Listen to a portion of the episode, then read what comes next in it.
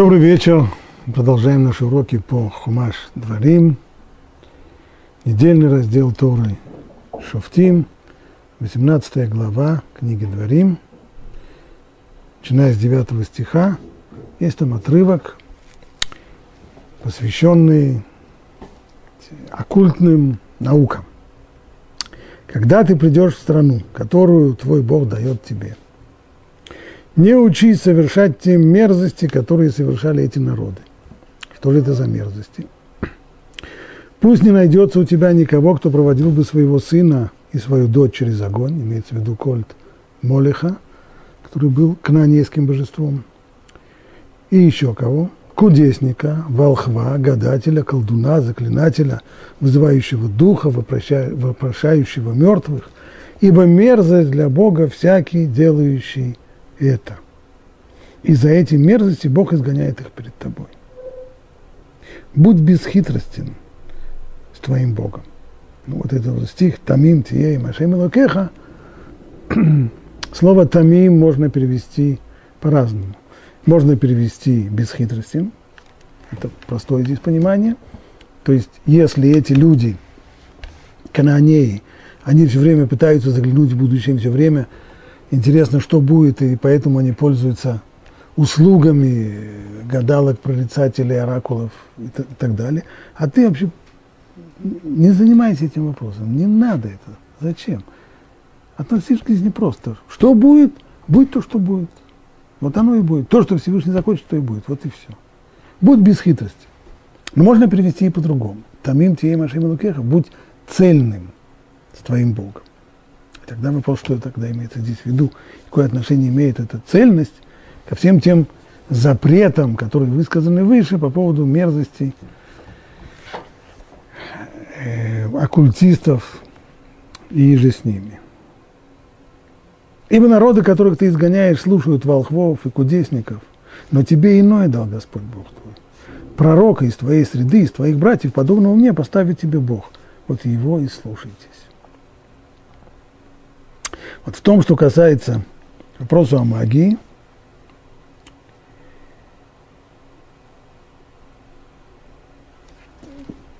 среди упомянутых здесь волхвов, колдунов, заклинателей, вопрошающих духов и так далее, известно мнение Рамбама, что люди, которые занимаются этим делом, это тоже, конечно, способ заработать деньги, поскольку всегда есть легковерное дурачье, которое готово платить деньги за подобные занятия, но, в общем-то, это, конечно, шарлатанство.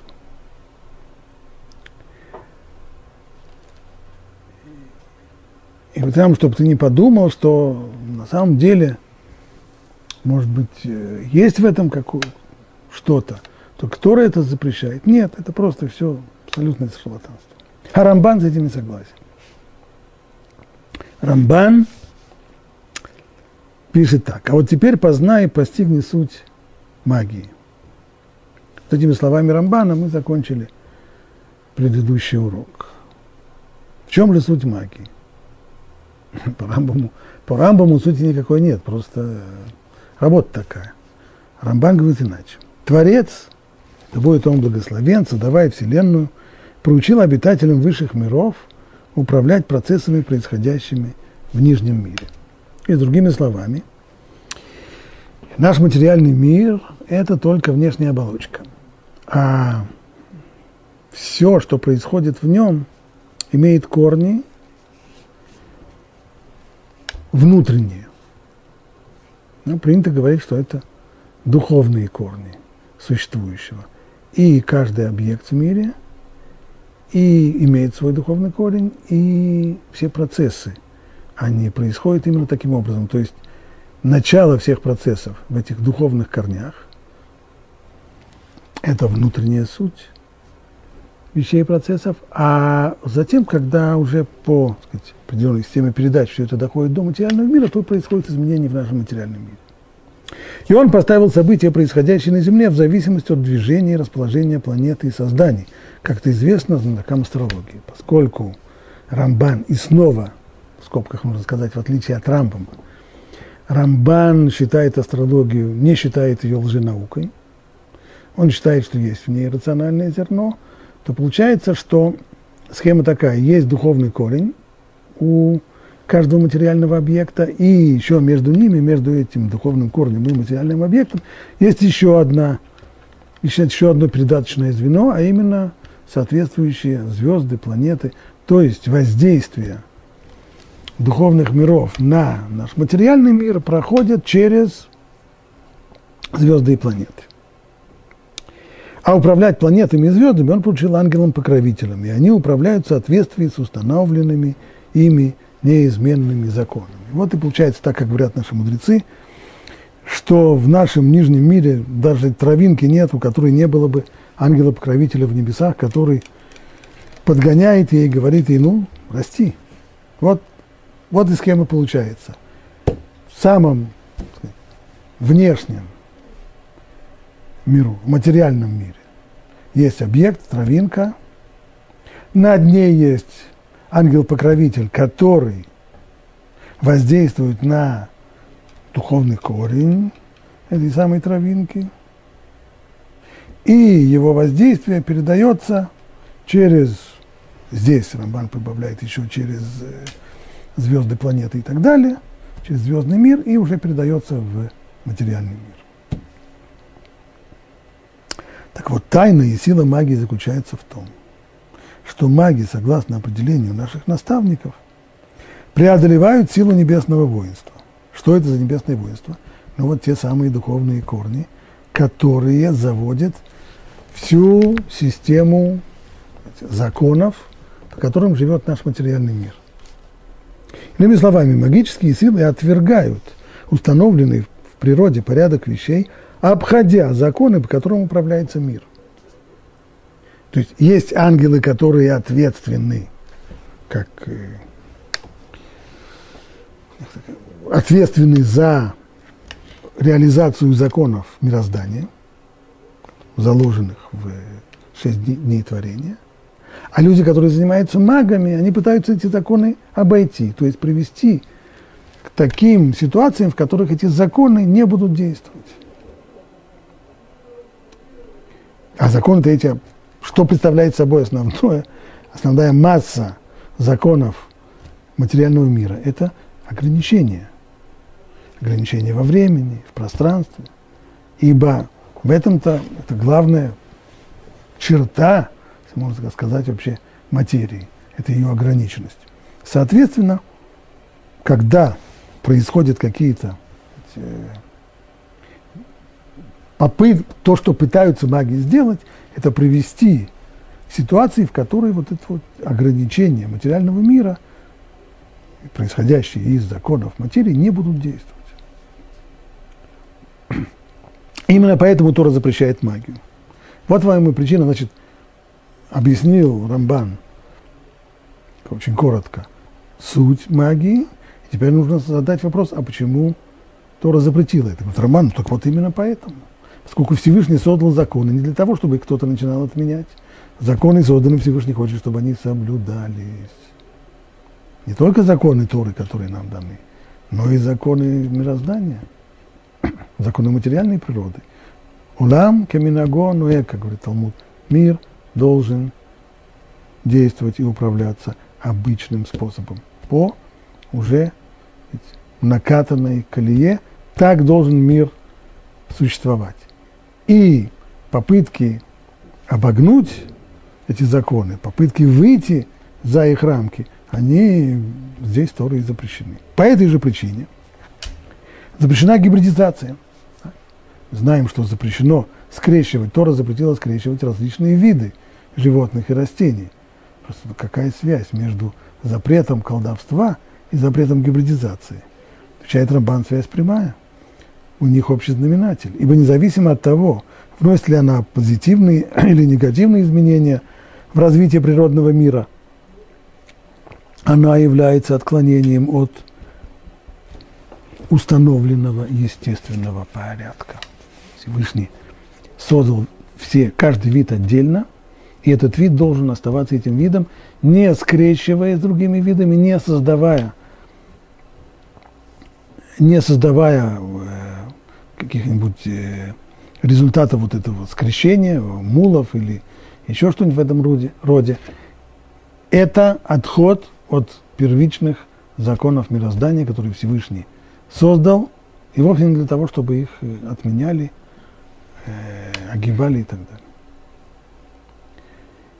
Но Рамбан оставляет открытым один вопрос.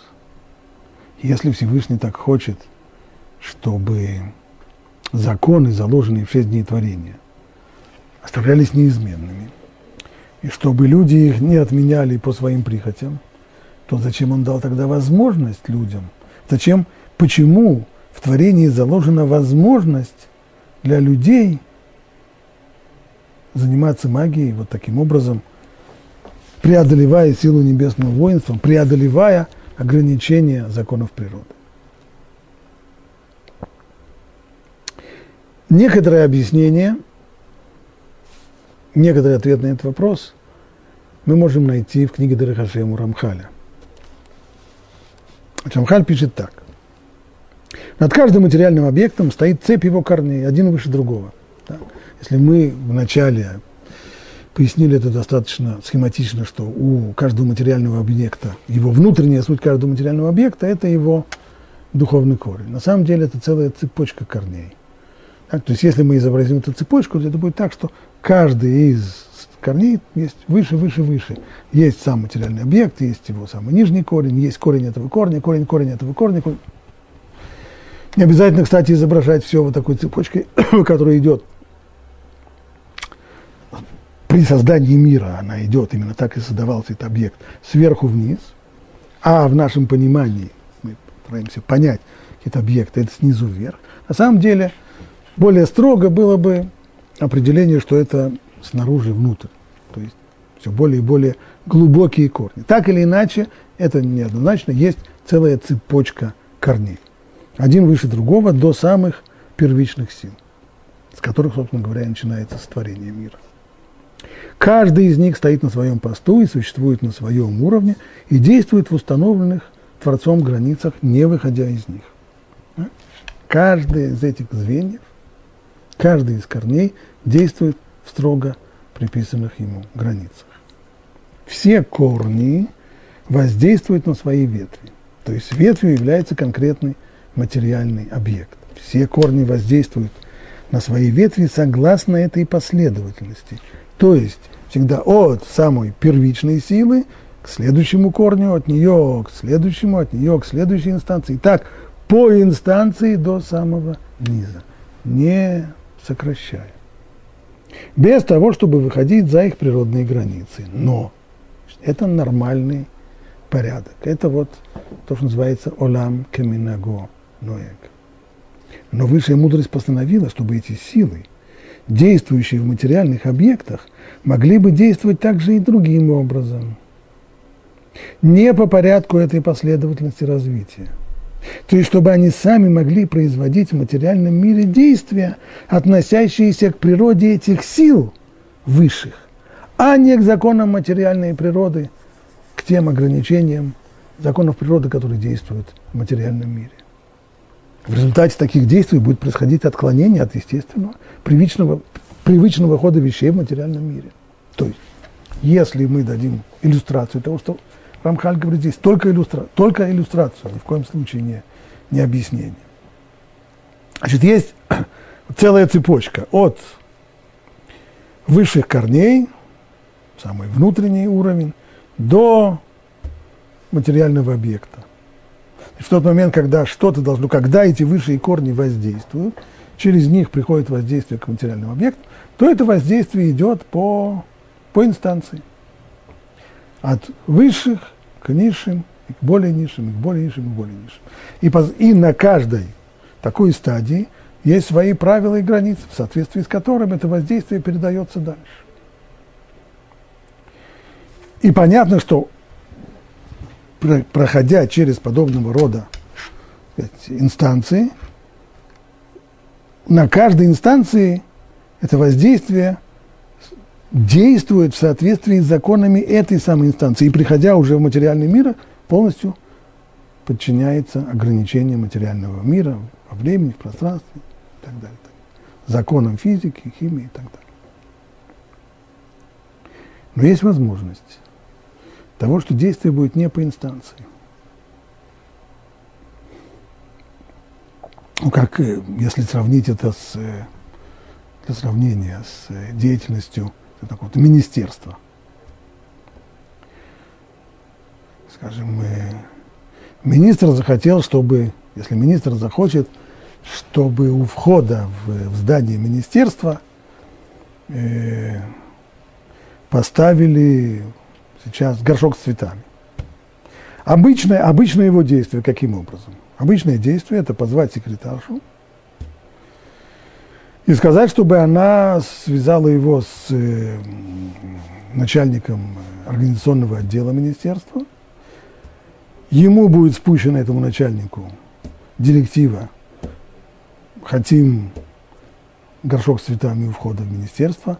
Он позовет своего заместителя, заместитель позовет э, начальника сектора, начальник сектора позовет э, работника, тот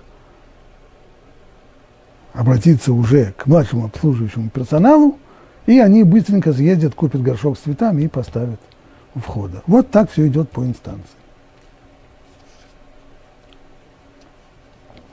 Понятно, что в ходе подобного э, сказать, спуска директив может быть оказаться, что вдруг оказывается у того сектора, который должен, который отвечает за этот вопрос, и он должен приобрести горшки с цветами, выяснится, что его бюджет израсходован до начала следующего года. У него есть ограничения, он ограничен средства.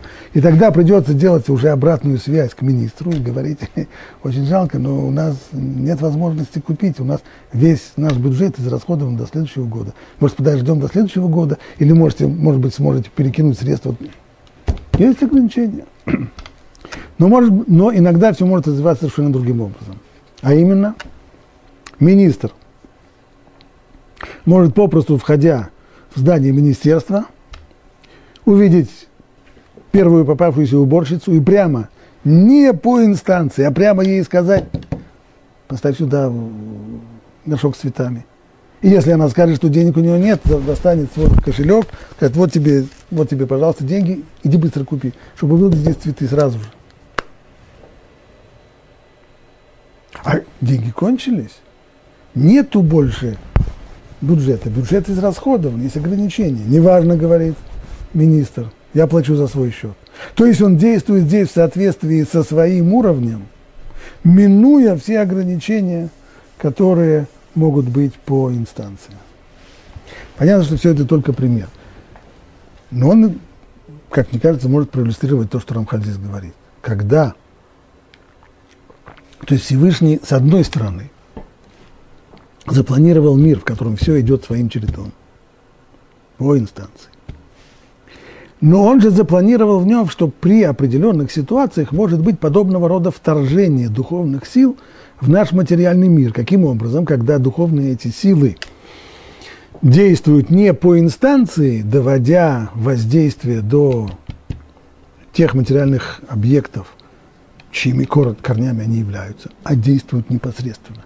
И тогда, не проходя через всю эту систему, которая похожа на систему зубчатых колес – так? когда одно колесо передает воздействие на следующее и так дальше, и так дальше, и так дальше. Они будут действовать непосредственно, и тогда они будут действовать на своем уровне, а не на уровне материального мира с его ограничением. И тогда-то и произойдут, произойдет то, что мы называем сверхъестественными явлениями.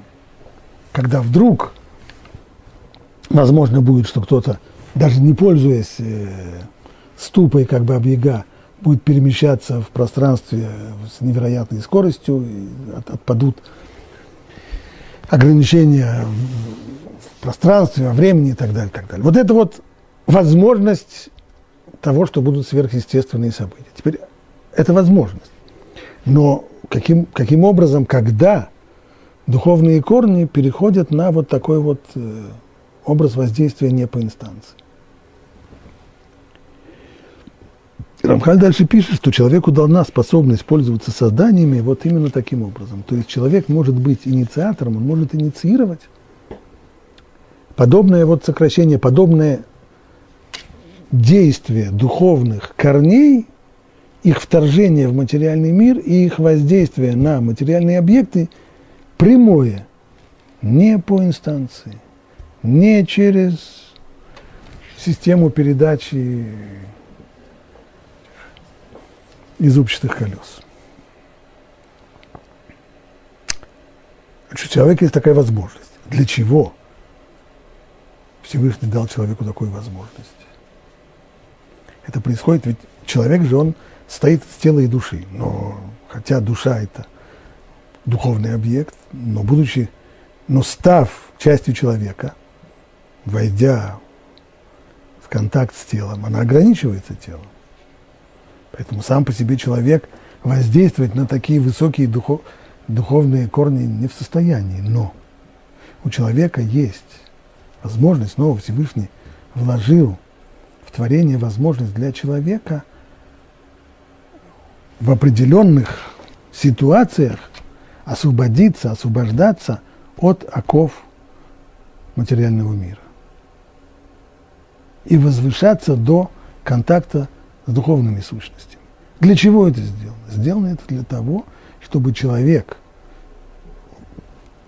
высокого духовного уровня сумел бы подняться еще больше и сумел бы достигнуть вот этого контакта с духовным миром и того, что называют руах акодыш. Не путать с, э, со Святым Духом, о котором говорят христиане, имеется в виду пророческий дух. И даже выше того. И путь к пророчеству лежит – через вот такое вот освобождение от оков материального мира.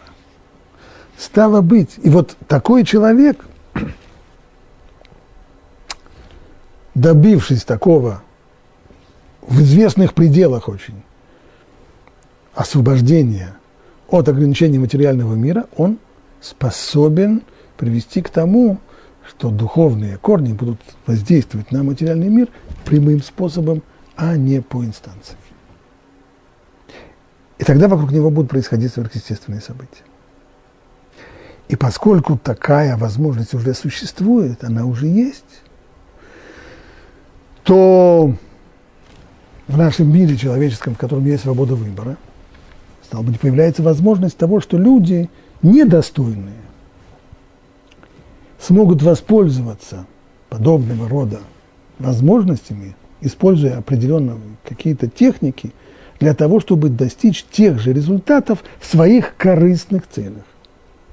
То есть для того, чтобы войти в контакт с духовными мирами и привести к тому, что духовные корни будут воздействовать на наш материальный мир прямым образом, минуя систему передачи, минуя ограничения законов природы. И таким образом и произойдет тот самый выход за рамки – законов природы, о котором говорил Рамбан, и об этом говорят мудрецы, что маги и всякие прочие колдуны преодолевают, способны преодолевать силу небесного воинства. То есть всю вот эту вот систему, по которой воздействие приходит в мир в соответствии со строго определенными законами природы. Вот это причина, по которой такая возможность существует. То есть возможность это приготовлена не для колдунов, не для магов, она приготовлена совсем для других людей, для достойных людей, которые стремятся действительно возвыситься и достигнуть Руаха Кодыш, пророческого духа, но этой возможностью могут воспользоваться и недостойные люди. И Тора это строго, строго запрещает. Вот это что касается магии. В том же самом стихе, вместе с магами, колдунами, волхвами, там упомянут еще и гадатель.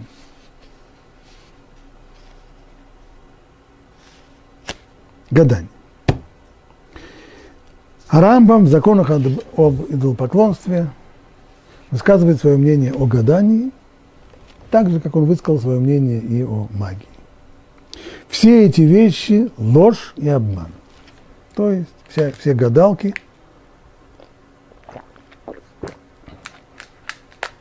если быть до конца честным, занимаются попросту обманом, они мошенники. Это то, чем соблазняли прежние идолопоклонники народы мира, чтобы те за ними последовали. То есть эти... Понятно, что если они соблазняли, то это значит, что техники достаточно развиты, при помощи которых можно – производить впечатление людей, которые действительно способны предвидеть будущее, предсказать его. И поэтому и, и это то, что сильно воздействовало на массы. Каким образом идолопоклонники сумели, Рамбом, завоевать э, поклонение масс, прежде всего оракулами, своими прорицателями, которые предсказывали, гадали и предсказывали будущее. В древнем мире это было очень широко распространено, самые различные формы гадания, которые всегда традиционно связывались с, со звездами, с богами и. И недостойно Израиля людей истинно мудрых соблазняться этими бреднями и думать, что от них есть польза. Как сказано, ибо нет ворожбы у Якова. Бельам, когда он видит еврейский народ, а он-то сам как раз Бельам, магистр оккультных наук, а то и больше, и глядя на народ Израиля, он говорит, это честно, что все то, чем я занимаюсь, к ним не относится. Нет ворожбы у Якова, нет колдовства в Израиле. И сказано, вот ведь эти народы, которым ты на, наследуешь, слушались предсказателей и ворожей, а ты не то дал тебе Господь Бог твой. Это народы мира этим занимается. Но это совершенно не для тебя. А как это понимать? Может быть, следует понимать так. В этом, конечно, есть рациональное зерно. Они, конечно, способны предсказывать будущее при помощи своих техник. Только что Тора не хочет, чтобы ты этим занимался. Не-не-не, говорит Рамбам. Те, кто верят в эти подобные им вещи и думают, что они истинные и мудры, но Тора их запретила, просто глупцы и невежды. Но мудрые и цельные сознанием поймут из очевидных фактов, что все эти вещи, которые запретила Тора, не являются наукой. Но суть чушь и суета, Рамбам не выбирает выражение, очень резко, которыми увлекаются недоумки, оставляющие из-за них пути истины. Поэтому и сказано в Торе после того, как она предупреждает обо всей этой ерунде. Так, то есть весь этот список волхвов, кудесников, заклинателей, взывающих мертвых, и гадалок и всех прочих. Рам называет это ерундой. И говорит, посмотрите, как Тора заканчивает этот список. Будь цельным с Господом Богом твоим. Так, Рамбам читает здесь, не так, как мы перевели в начале. Будь бесхитростным. Нет, будь цельным. Человек не цельный своим сознанием, то есть человек ущербный сознанием, или, грубо говоря, недоумки, как их Рамбам называют – глупцы и невежды, они способны соблазняться этой чушью. Но люди цельные сознанием, которые хочет от нас и призывает нас, будьте цельными с Богом, а не недоумками. Они не будут этим соблазняться. Они будут думать, что что-то в этом есть, только что Тора запретила. Чушь. Ну и как следовало бы ожидать, Рамбан с этим не согласен. Вот что пишет он по поводу гадателей. Что, что же касается волхвов и кудесников, то многие, проявляющие излишнее рвение, то есть вот об отношении Рамбама, он пишет как о излишнем религиозном рвении. Говорят, что в их действиях нет никакой подлинной основы, так как никто не может сообщить о будущих событиях ворону и журавлю. Да, откуда, если люди э, гадают по поведению ворона, то откуда ворону знать будущее? Всевышний не сообщают будущее ни воронам, ни журавлям, ни, ни кофейной гуще.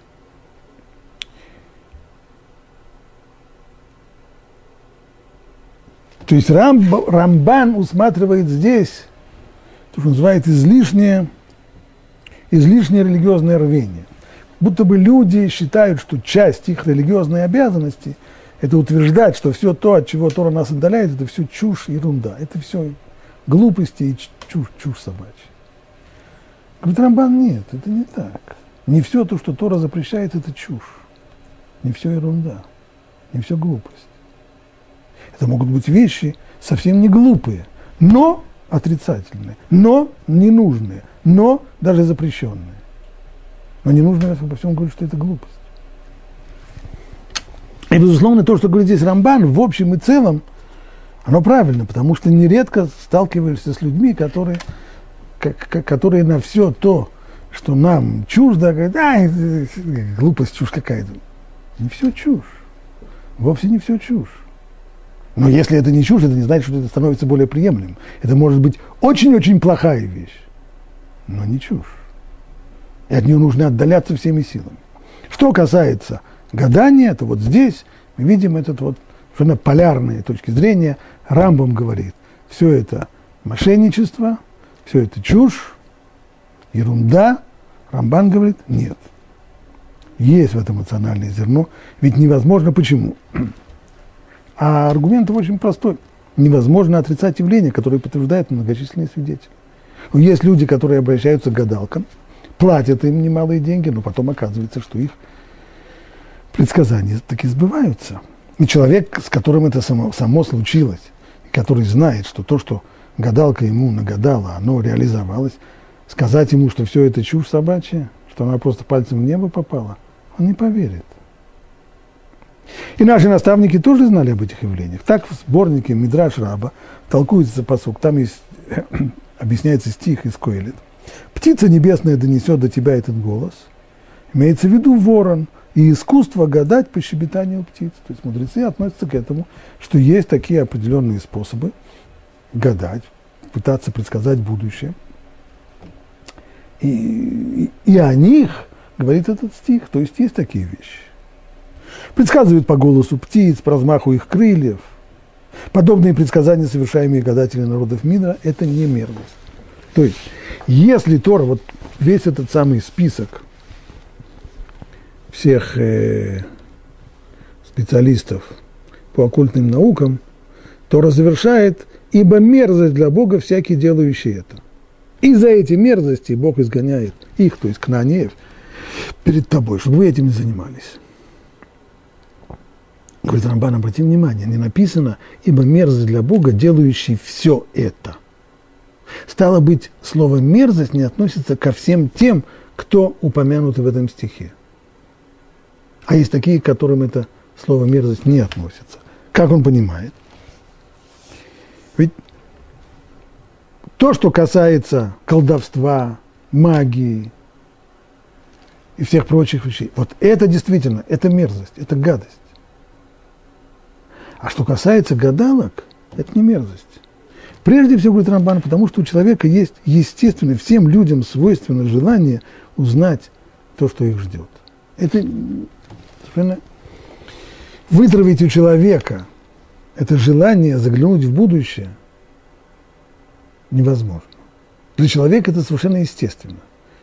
Ну и люди обращаются к тем, кто утверждает, что он может им помочь заглянуть в будущее, может нагадать им, может предсказать им и так далее. И если эти люди не полные шарлатаны, то, безусловно, это никакая не мерзость. Это же не колдовство.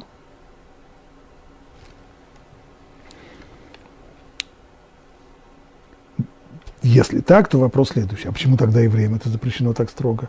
Вместе со всеми теми магиями, колдовством, волшебством, чародейством и так далее. Поскольку гадания и предсказания названы здесь вместе с упомянутыми мерзостями, то есть с колдовством, Тора разъясняет, ибо те народы, которых ты изгоняешь, слушают волхвов и кудесников. Ну, а кому им что-то обратиться? Вот они ходят к, к, прорицателям и оракулам. А тебе иное дал Бог. Таким образом, Всевышний запретил тебе перечисленные виды магии, поскольку они мерзость для Бога. И из-за них он изгоняет эти народы перед тобой. Но нельзя сказать, что он изгоняет из-за того, что они обращались к прорицателям. А предсказание и гадания он запретил тебе не потому, что это мерзость, а потому, что превознес тебя выше всех народов земли, дав тебе пророков и вложив слова в их уста. Ибо те народы, которые ты изгоняешь, слушают волхвов и кудесников, а тебе иное дал Бог. Зачем тебе обращаться по этому адресу? То, что они делают, да, они предсказывают будущее, это не мерзость. Но тебе не следует к ним обращаться. У тебя есть куда более серьезный адрес, по которому ты можешь обратиться. Это пророк. Ты будешь внимать их словам о том, что совершит Бог, и тебе не понадобится обращаться к предсказаниям – к волхвам и гадателям. Не все слова гадателей истина.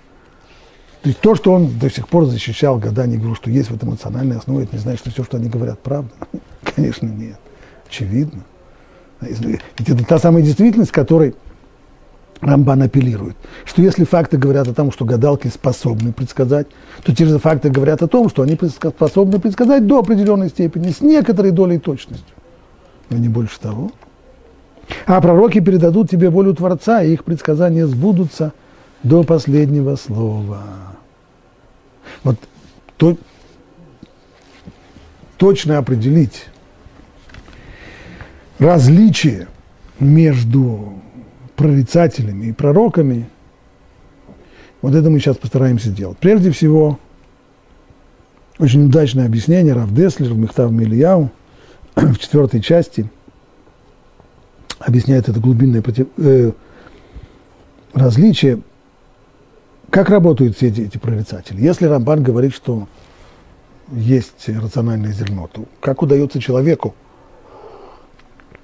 который живет во времени, стал быть ограничен и воспринимает только то, что с ним происходит всю, всю минуту, как он может заглянуть в будущее? Все наше восприятие идет через мозг.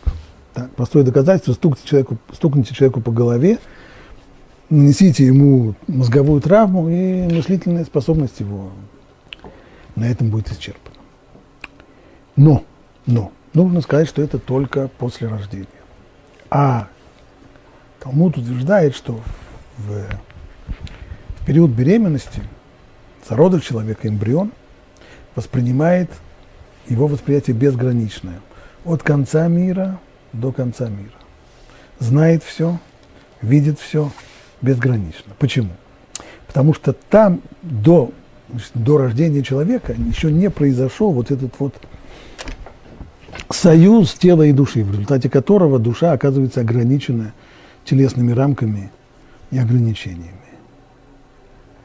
И тогда вот этими глаза, как бы глазами души человек воспринимает все не будучи ограниченным ни временем, ни пространством. От края мира до края мира знает все абсолютно. Когда человек рождается, так вот эта вот родовая травма происходит такая, когда душа человека теряет эту способность такого безграничного постижения. И в результате этой родовой травмы забывает все то, что душа познавала до рождения. И теперь человек должен учиться, учиться и учиться. Теперь вот где происходит последствия рождения, это то, что теперь все, что мы воспринимаем, когда учимся, когда изучаем мир вокруг нас, мы воспринимаем его через мозг – Стало быть, мозг служит своего рода фильтром, через который проходит только та информация, которая сказать, цензурирована ограничениями материального мира, ограничениями времени, пространства и так далее.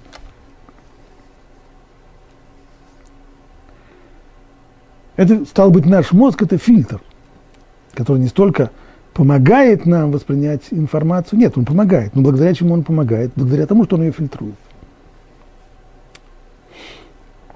И теперь мы воспринимаем вот нашим обычным образом восприятия. Кстати, а что получится, если фильтр дырявый?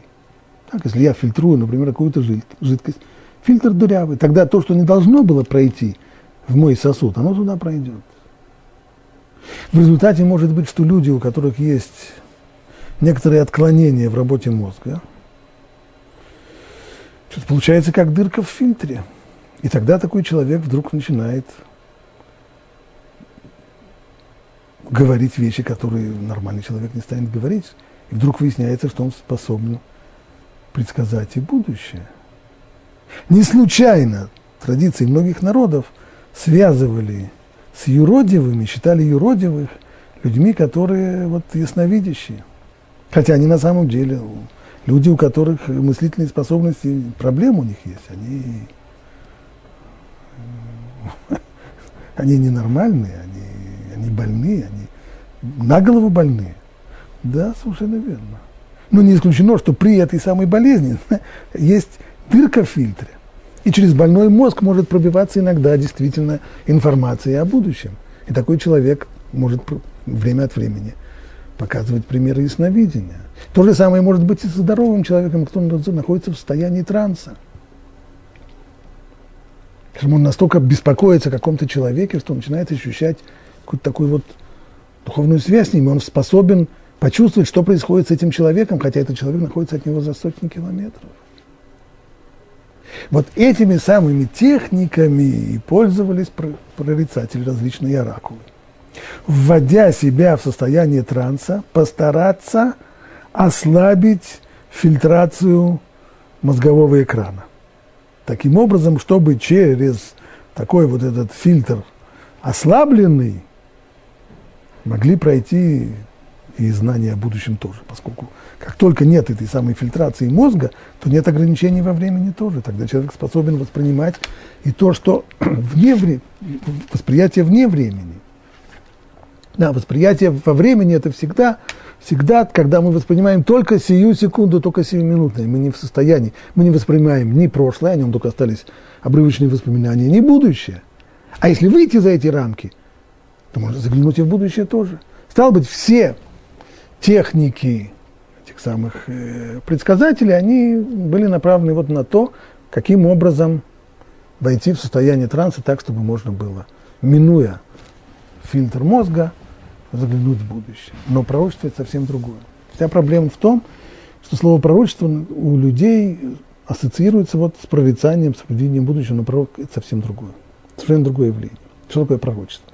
Пророчество – это высшее стадия развития человека. Это человек, который настолько развился, что он в состоянии приблизиться к Богу и установить с ним контакт.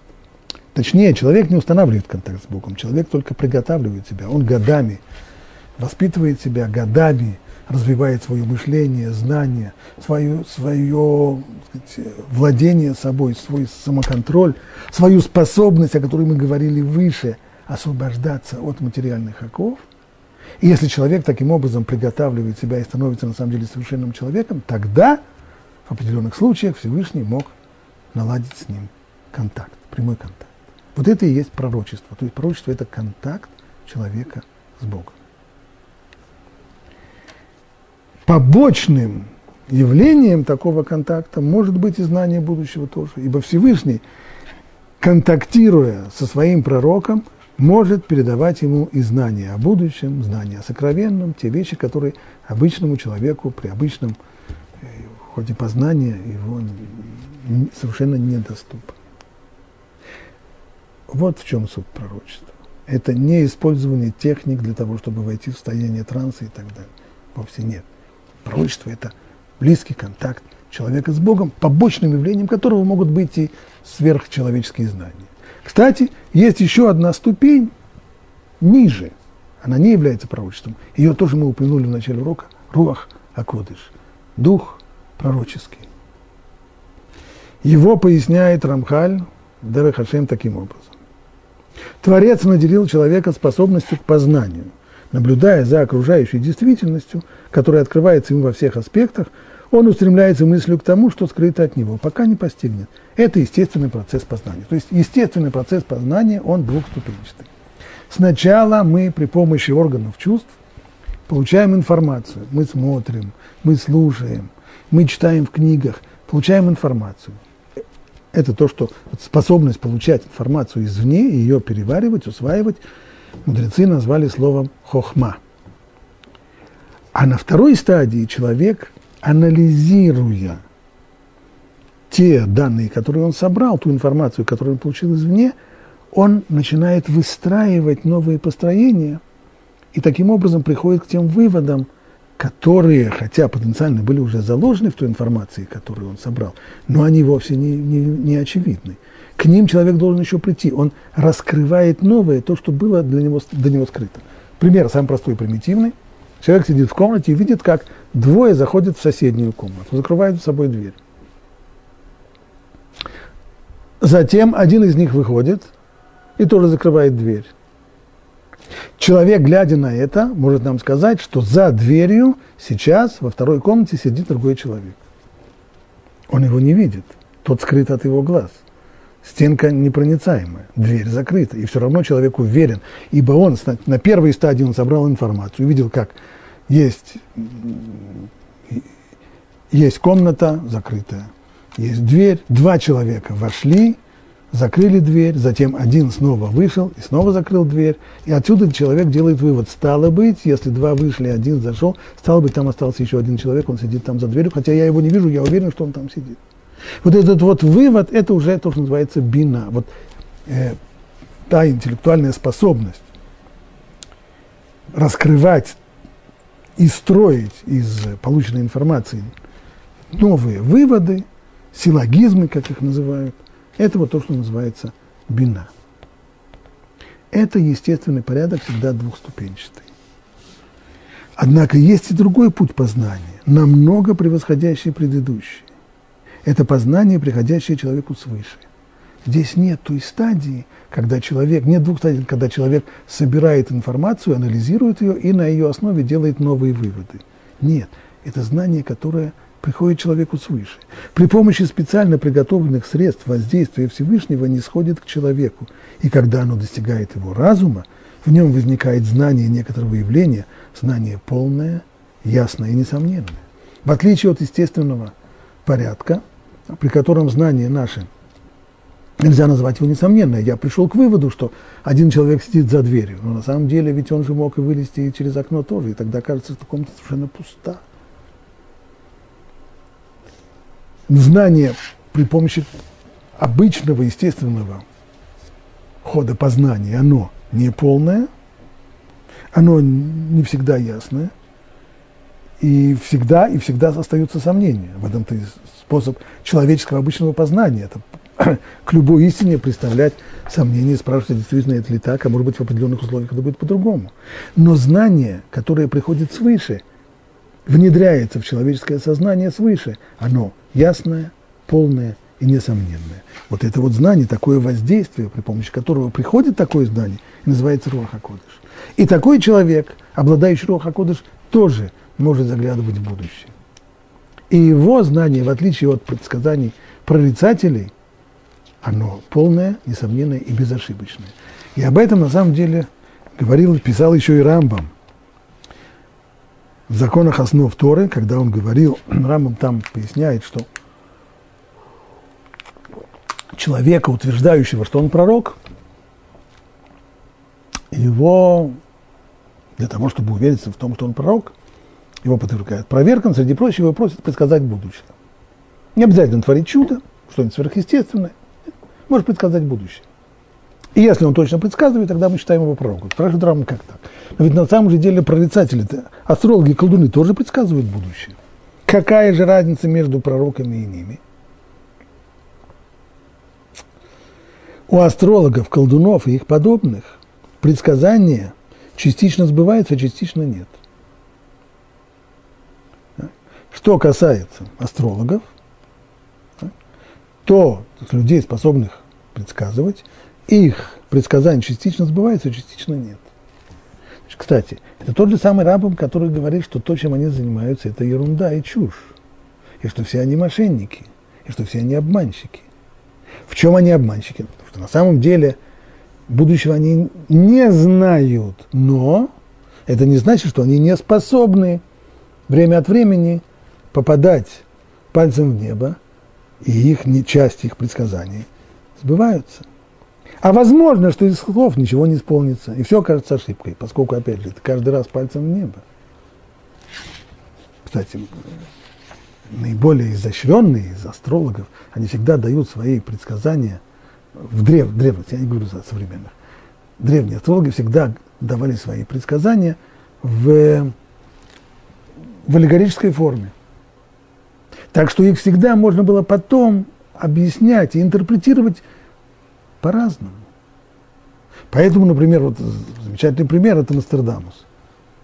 Масса его, его предсказаний, они все записаны в аллегорической форме, и поэтому можно их объяснять совершенно по-разному. И всегда найдется какое-нибудь событие, которому можно будет это при, приписать и сказать, о, это точно. Это Нострадамус, он большой профессионал. Другие меньше профессионалы. С ними может быть так – а возможно, что из, из слов и ничего не исполнится, и все окажется ошибкой.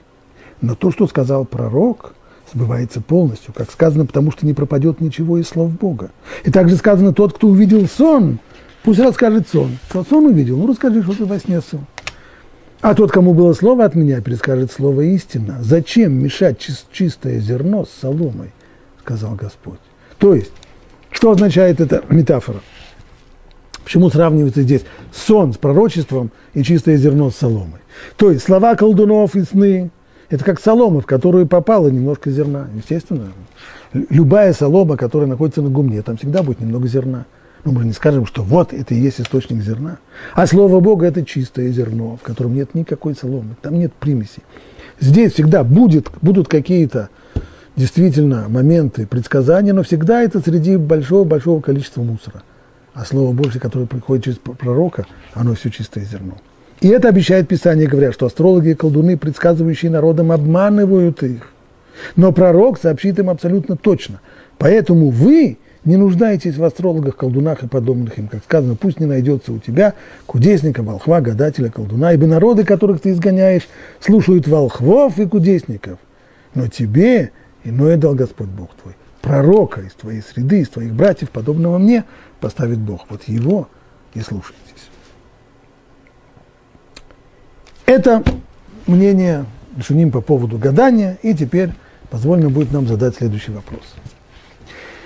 Если человек сомневается, сделать ему какое-то дело или нет, например, ехать ли ему сегодня в какое-то место или нет, и он хочет, чтобы Бог помог ему разрешить это сомнение, он выходит на остановку и говорит, если сейчас в течение первых пяти минут подъедет автобус,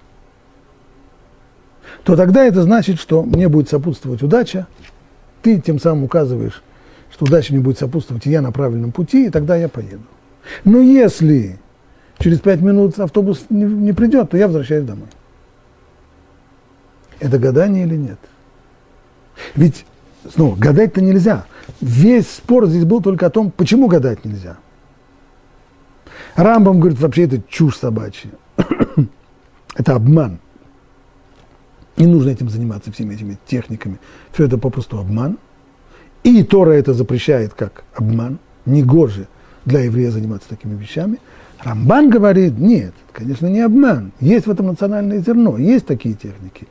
Факты остаются фактами, способны предсказывать. Но Тора этого не хочет. Тора не готова, Тора запрещает нам этим заниматься. Почему?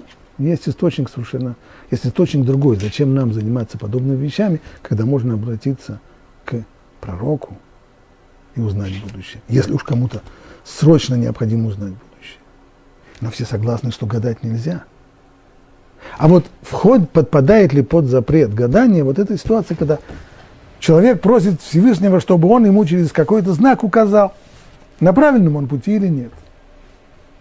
Придет автобус, номер 35, я буду сразу, я буду знать, что я на первом пути. А если придет 36, значит нет. Можно ли так загадывать или нет? Вот этому вопросу мы посвятим следующий урок.